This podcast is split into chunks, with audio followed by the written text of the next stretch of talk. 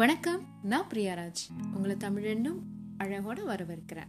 இன்றைய வரிகள் அவசர அவசரமாய் அள்ளி விழுங்கிய தீனியை மெல்ல அசை போட்டு சுவைக்கும் ஆடு மாடுகளைப் போலவே கடந்த கால இனிய தருணங்களை நினைத்து நினைத்து மகிழ்ந்து கிடக்கிறது பாழும் மனது.